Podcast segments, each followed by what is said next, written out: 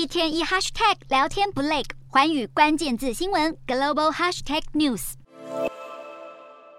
发射多管火箭炮，面对俄军一波接着一波的空袭，乌军奋力抵抗，战况陷入胶着。为了取得突破，英国军事情报部门及美国军方高级官员都认为，俄罗斯正在向乌克兰的目标发射用于携带核弹头的空包巡弋飞弹，试图耗尽基辅防空战力，最终控制乌克兰领空。不过，俄军许多的攻势都是针对乌国民间基础设施，让在罗马尼亚参加北约外长会议的美国国务卿布林肯忍不住痛批俄国野蛮。在俄军的空袭下，乌克兰多处停电停水，让居民苦不堪言。因此，布林肯表示，西方盟国正在成立一个协调组织，专门整合协助恢复乌克兰的基础设施。布林肯也指出，俄罗斯对乌克兰平民的野蛮攻击，再度证明普丁现在对有意义的外交行动不感兴趣。另外，欧盟则是提议设立专责法庭调查和起诉俄罗斯的侵略罪行。欧盟执委会主席范德莱恩还指出，已经拦下俄罗斯中央银行三千亿欧元储备，并且冻结俄罗斯寡头一百九十亿欧元款项。欧盟和伙伴短期内可能管理有关资金，并且进行投资，相关收益可能交给乌克兰，最终成为战争损害的赔偿，